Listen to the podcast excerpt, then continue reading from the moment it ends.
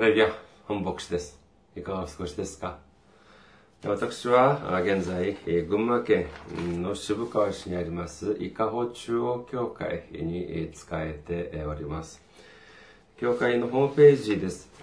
日本語版は下です。japan.ikahochurch.com 日本語のホームページ、教会のホームページです。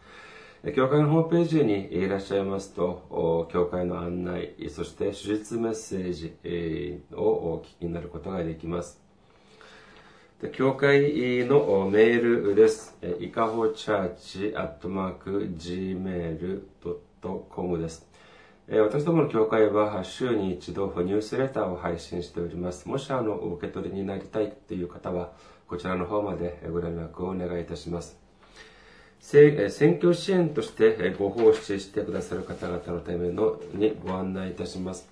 群馬銀行です。群馬銀行支店番号が190、口座番号が1992256、本村ビルの名義でなっています。名義になっています。群馬銀行支店番号190、口座番号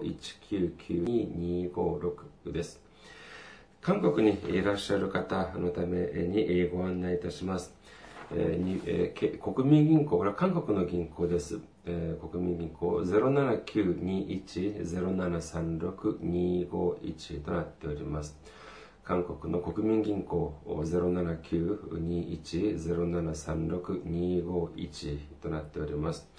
私どもの教会はまだ財政的に自立しておりません。皆様のお祈りと献金によって選挙支援によって運営されています。皆様の関心のご関心のほどをお待ちしております。先週も選挙支援としてご奉仕してくださった方々がいらっしゃいます。韓国のキム・ヒソンさん、そしてキム・テソさんが選挙支援としてご奉仕してくださいました。ありがとうございます。神様のあふれんばかりの祝福と恵みが共におられますようにお祈りいたします。今日のお御言葉を見てみましょう。今日の御言葉は信玄です。信玄9章10節です。信玄9章10節手元の聖書によりますと、旧約聖書1069ページです。信玄9章10節お読みいたします。主を恐れることは知恵の始め。聖なる方を知ることは悟ることである。アメン。ハレルヤ。神様を愛する方はアメンと告白しましょう。アメン。今日は皆様と一緒に主を頼らなければならない理由というテーマで恵みを分かち合いたいと思います。多くの人たちが、ま、賢く生きたい、賢い人、賢く人生を生きたいというように思っております。とてもこれは大事だと言えるでしょう。ではこの賢いえというのと、じゃあ反対語は何かというと、まあ愚か、または鈍いということになるでしょう。世の中にはとても頭がいい人、そして知恵者がたくさんいらっしゃいますが、その反面、まあ、鈍い方、愚かな方というふうに言える方もたくさんいらっしゃるようです。ではその違いというのは何でしょうか？勉強でしょうか？じゃあ、たくさん勉強すれば知恵者として賢く生きていくことができるでしょうか？修士号や博士号などを取れば、その人は、では知恵者として生きていくことができるでしょうか。あるいは難しい試験に合格すれば、懸命に、えー、知恵者として生きていくことができるでしょうか。この世の中には、あまあ、知恵者、えー、頭がいい人という方は結構たくさんいらっしゃいますけれども、その中の、まあ、ほとんど、うん、どうでしょうね。結構たくさんの方々がですね、自ら自分は知恵があるというふうに思い込んでいる節も、なきにしもあらずではないかというふうに思われます。本当にでは知恵があるというのはどういうことでしょうかこれはまさしく神様がくださる知恵に従って、それに従い生きていく人生、それこそが知恵者、本当の知恵者としての賢明な生き方であるということを信じる皆様であることをお祈りします。考えてみてください。この世の中にはいくら知恵がある、いくら高い学識を持った人である、いくら難しい試験に合格した人であったとしても、運転中わずか5分後、5分後に自分は赤信号で止まっているかどうかということを100%断言できる人がいるでしょうか？いいえ、いません。にもかかわらず、自分は知恵がたくさんあると思っている人がどれほどたくさんいるか知れません。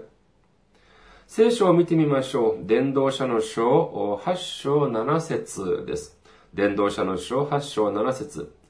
何が起こるかを知っている者はいない。いつ起こるかを誰も告げることはできない。同じく伝道者の書10章14節です。愚かな者はよく喋る。人はこれから起こることを知らない。これから後に起こることを誰が彼に告げることができるだろうかと聖書には書かれています。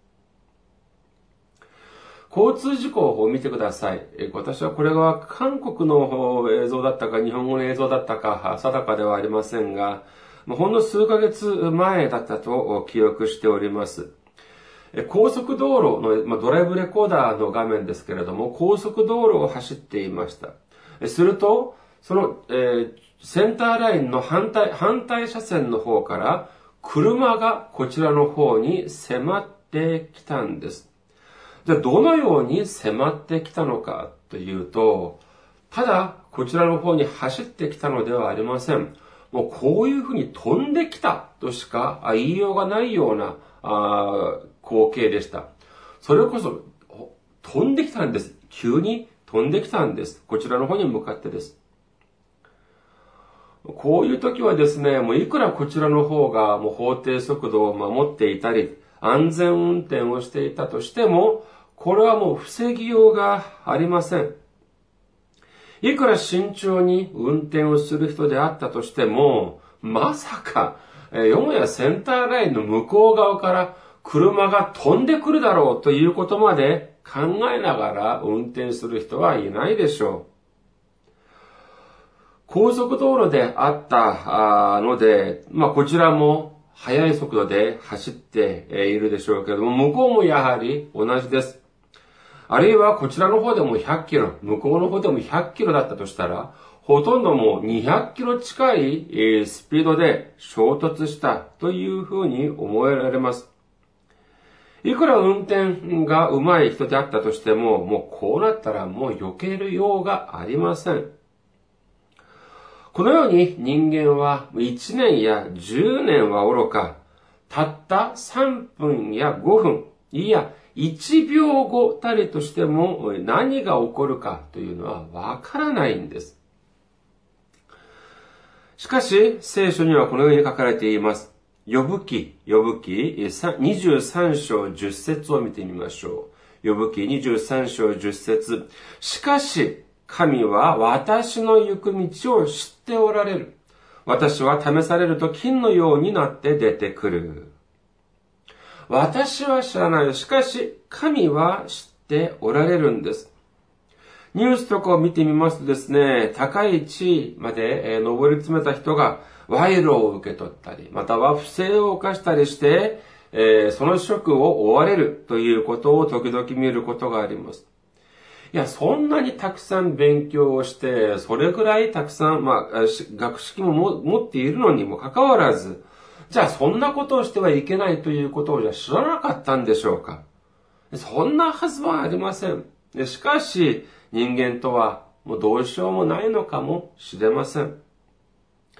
まさか自分がそのような境遇になるとは思ったでしょうか？いや、ほとんどはそのようなことは思わなかったでしょう。俺は大丈夫だ。私は大丈夫だ。というふうに自信を持っていたかもしれません。しかし結局はどうなったのか。やはり、それこそ自分がそれまで積み上げてきたものが一瞬にして水の泡になってしまうということは多々見受けられます。しかし、主がくださる知恵はどうでしょうかまあ、これは私の、ま、小さな証をしてみようかと思います。これは、先週の土曜日の夜、深夜、まあ、時間的にはもう0時を過ぎていましたから日曜だと言えるでしょう。えー、先週はですね、もう本当に私にとっていろいろな大変なことがたくさんあったような気がします。まずは、この風邪にかかってしまいました。風邪をひいてしまいました。まあ、今もあの、まあ、少し風邪気味なんですけれども、先週の日曜日にメッセージを伝えて、あ少し咳、咳が出るなというふうに思ったんですが、この撮影をした後、本格的に風邪が、あの、風邪をひいてしまいまして、症状が出てしまいましてですね、大変な 思いをした一週間でありました。まあ、体の調子が悪ければ他の仕事とかというのが、まあ、うまくいってくれりゃ、あ本当にいいんですけれども、まあ、本当にあの、このいろんなところでまた問題とかが発生しました。えー、このままメールとかを配信するときも結構問題が発生しまして、まあ、このメール、配信をするときは韓国のメールの会社のものを使っているんですけれども、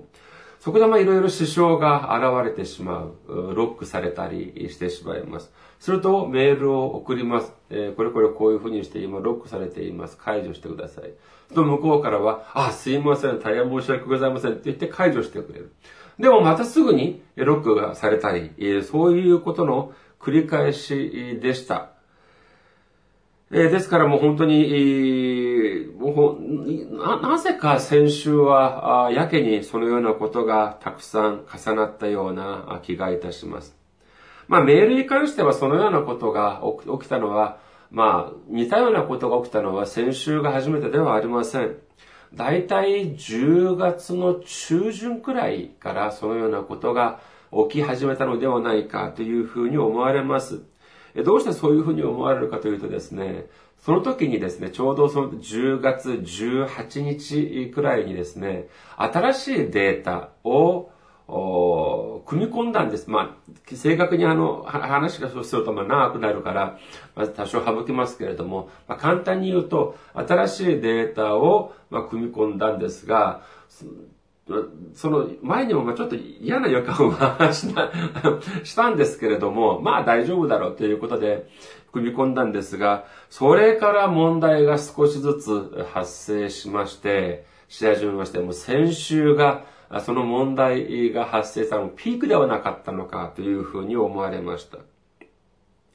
いくら考えても、もうこのままじゃランチは開かないというふうに思われまして、じゃあどうしてすればいいのか、じゃあ根本的なことを考えてみようということで、まあ簡単です。何かというと、その10月中旬に組み込んだデータを取り除いてしまえば、まず簡単な、あ手っ取り早いというふうに思われました。しかしでも、まあこれは言うは優しいですけれども、なかなかこれは一筋縄ではいけいかない部分がありまして、などどうしてかっていうと、もうそのデータを入れてから1ヶ月ぐらい経ってしまったわけなんです。つまり、何が新しいデータなのかっていうのがもう見分けがつかない状態になってしまっていたんです。ですから、じゃあこれをどのようにしてじゃあ取り除こうか、と、まあいろいろ考えました。いろいろ考えましたけれども、まあ方法がないわけではない。何かというと、その新しいデータを得る過程をもう一回同じく繰り返して、そのまた新しいデータ、昔のものですけど、その新しいデータをまた探し出して、そしてそれと今、既存のデータを対象させて、同じものを取り除いていけばいいということなんですが、ちょっと考えてみました。大体これはどれぐらいかかるだろうというふうに考えてみたら、計算してみたらですね、あ寝食をせず、一生懸命やればあ3日か4日ぐらい。でもまあそういうわけにはいきませんから、他の仕事とかもありますし、いくらなんでも、早くても一週間以上はかかるだろうというふうに思われました。いや、もう、かん、それに、もう、その、それにも加えて今ももう体の調子もあまり良くないのに、いや、またこれをやらなければいけないのか、というふうに思ったらですね、それこそもう、いや、途方に暮れてしまいまして、いや、とてもとても、いや、これはどうすればいいだろうというふうに悩んでしまったのでありました。それでまあ、その土曜日の夜、まあ、その次の日のメッセージの準備もしなければならない。まあ、いろんなことが頭の中を 駆け巡りましてですね、ちょっとまあ散歩にでも行ってみようかということで夜中の深夜に、まあこの周り、うちの周りをまあテクテクと歩いていました。今も覚えています。あの、ちょうどその横断歩道を渡って、信号を待っていて、横断歩道を渡って、そして左に曲がってコンビニにたどり着くすぐ前のところ、その時にですね、急にいろんな考えというのがたくさん、アイディアというのがたくさん頭の中に思い出してきました。思い浮かんできました。その時まではですね、本当に私そういうふうに思っていました。いや、これはもう人間のあれでもないし、神様の仕事をやっているのに、どうしてこんなに疲れるんだろう？どうしてこんなに、えうまくいかないんだろう？っていうふうに本当にもう悩んでいたんですけれども、もう本当にその時に一瞬にしてたくさんのアイディアというのが、もう一瞬にして、え、頭の中に思い出されました。思い浮かびました。本当にこれはあの、オーバーではなくて、それこそ本当に歩いていて、そのまま立ち止まってしまったんです。とても本当に驚いてしまいました。ですから、そのまま上に帰って、えじゃあその頭に思い浮かんだ通りにやってみようと思ったらですね、仕事がどのようにはかどったかというと、大体いくら早く見積もっても1週間以上はかかるだろうというその仕事の分量がたった2時間で終わってしまいました。それも最初私が考えていた方法よりも結果よりももっとシンプルでもっと完璧にその仕事をこなすことができたんです。これはもう、これは99%ではないです。これも100%です。自分がもう、自分の力でそのアイディアが思い浮かんだとかっていうのではなかったというふうに私は思われます。100%これは、その瞬間的に神様がアイディアをくださったというふうに信じることができ、できました。当然、このようなことがなかったら、今のこの時間も、いやもう本当に、え仕事に疲れて、まだ仕事半分も終わっていない。もうどうしようとか、いろんなことを考えて、悩、結構悩ましい表情で皆様にメッセージを伝えていたのではないかというふうに思われます。本当に人間の知恵に比べたら神様がくださる、主がくださる知恵というのはもうどれほど素晴らしいのかというのをもう一度思い知らされたことになりました。人生の中で生きていくとですね、いろいろな問題にぶち当たります。もちろん自分が過去にこなしてきたことが、したことがあるとか、聞いたことがあるような問題であったとすれば、それは、あまあ、たやすいでしょう。自分の知識と経験に照らし合わせて解決できたはずです。しかし、自分が一度も経験したことのないこと、自分が一度もこなしたことのないことが、私たちの人生では何度も私たちの前に立ちはだかってきます。ではどうしなければいけないでしょうか自分が一度もやったことがない、自分が一度もこなしたこともない問題に差し当たった時に、これを自分の力で、自分の能力で解決しようとするでしょうかいいえ、これはあるいは、自動車も運転しな、してことがない人が、飛行機を操縦しようとするようなことなのかもしれません。問題を出します。考えてみてください。さあ、私は、自分は飛行機はおろか、飛行機の操縦はおろか、運転も自動車の運転もしたことがありません。しかし、飛行機を離陸させなければならないということになりました。その場合、皆さん、どうされますか？二択です。一番、パイロットを探す。二番、一応自分の力で何とかやってみる。皆さんどうでしょうか？自分が免運転免許もない、車の運転免許もない。しかし、なんだか飛行機の操縦はできそうな気がする。だからやってみる。いやいやいや、それは勇気ではありません。それは無謀です。それは知恵ではありません。それは愚かな行為なのです。早く専門知識のあるパイロットを探して頼むということが必要であるわけでありまして、経験もない、知識もないの、知識もない、何もない状況で、三輪車でもない、自転車でもない、飛行機なんて操縦できるはずがないではありませんか。まあ、このような質問をすると、まあ、大抵の人が、まあ、一番パイロットを探すというふうに答えるのが普通でしょう。そうです。そうしなければなりません。では、次の質問はどうでしょうか？自分が一度もしたことがない、自分が一度も経験したことのない問題に直面しました。では、どうしなければならないでしょうか？これもやはり二択です。1、イエス様を頼る。2、一応自分の力で何とかやってみる。このような単純な問題にもかかわらず、今、この瞬間も、どれほどたくさんの人が2番、一旦一応自分の力でやってみるというのを選択するか知れません。するとどうなりますか？イエス様がくださる知恵をもってすれば、長くて2時、1、2時間で終わるような仕事を1週間、1ヶ月が以上自分の力で、だけで苦労しながらやるという愚かな人生を送ってしまうということになるんです。私が、私どもの教会のニュースレターをある方にお送りしましたら、このような返事が来ました。私は無神論者です。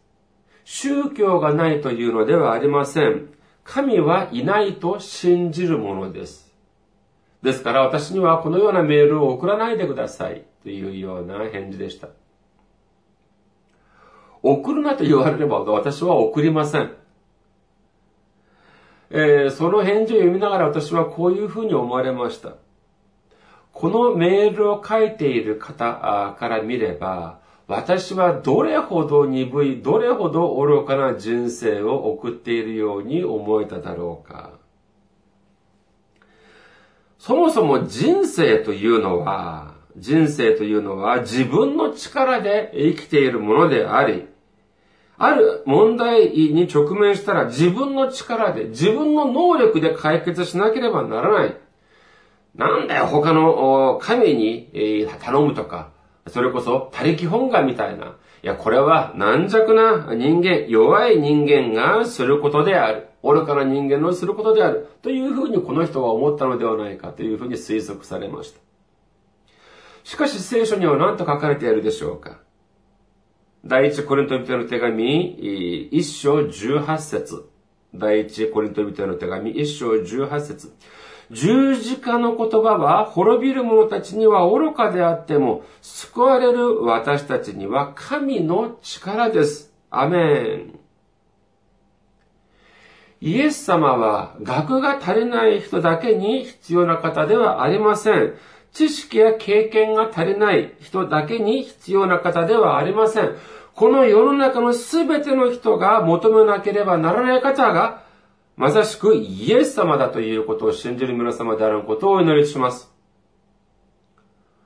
その理由は何でしょうか？それがまさしく今日の御言葉です。今日の御言葉は、もう一度見てみましょう。信玄9章10節です。主を恐れることは知恵の始め、聖なる方を知ることは悟ることであるというふうに書かれています。この恐れるというのは怖がるということだけではありません。畏敬の念、尊敬の念というのも合わせて、えこの中に含まれているということなんです。それこそが知恵の始めだということなんです。人々はどうして勉強をするのでしょうかもちろん、まあ、知識を得るためだということでしょうが、一方では、まあ、学位を得るため、資格を取るため、試験に合格するため、あるいは学校や会社に入るため、というように、そのために勉強する場合もあるでしょう。これが悪いというのではありません。皆素晴らしい目標です。しかし、このような努力というのは、そもそもを考えてみると、よりいい人生、よりいい人生を送るためではないでしょうか。それでは、もうとにかく一生懸命努力さえすれば、いい人生を送ることができるのでしょうか私たちが応援するとき、ある人を励ますとき、どういうふうに言いますか？頑張れっていうふうに言います。この頑張れということは、これは一生懸命努力しなさいということでしょう。では、一生懸命努力さえすれば、とにかく、いい人生を送ることができる。もしこのように信じるとするのならば、これはあるいは濃い霧の中を車でもうとにかく速いスピードで走れば目的地に早く到着することができるというふうに信じることのようにとても危険なことかもしれません。もしそんなことをして、急に目の前に障害物が現れたり、または、先ほど申し上げましたように、もうセンターラインの向こうから、車が飛んできたりしたらどうするんでしょうかいくら自分の車が頑丈であったり、高い車だったりしたも、これはもうなすすべもなく、これは、えー衝突するしかないわけなのであります。事故が起きるしかありません。私たちは忘れてはならないでしょう。一旦自分の力でやってみて、一応自分の力でやってみて、できなかったらイエス様を頼ろう。それではないんです。初めから、スタートからイエス様を頼って、イエス様と共に歩んでいかなければならないんです。これが愚かなことでしょうか？いいえ。イエス様の知恵と能力を頼れば、1、2時間で解決できる問題を自分の力だけであろうと1週間、1ヶ月、もう苦労する方がもっと愚かなのであります。イエス様を頼らず自分自身の力、自分自身の能力で出世して大金を、大金を儲けよう。というふうなことはですね、これによって結局はお金も失い、名誉も失い、そして挙句の果てには職を奪われ、場合によっては刑務所に、入ってしまうというようなこともあり得るということなんです。その方がよっぽど愚かな人生だと言えるでしょう。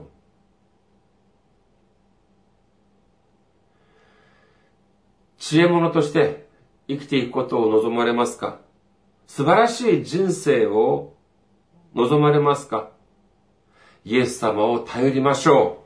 う。イエス様を頼る皆様であることをお祈りします。それが知恵の源であり、素晴らしい人生を送る近道であるということなんです。これこそがまさしく主を頼らなければならない理由なのであります。私たち皆さん、主を信じて、主を頼りながら、主と共に歩んでいくことによって、主の能力によって素晴らしい人生を送る皆様であらんことをお祈りいたします。ありがとうございます。また来週お目にかかりましょう。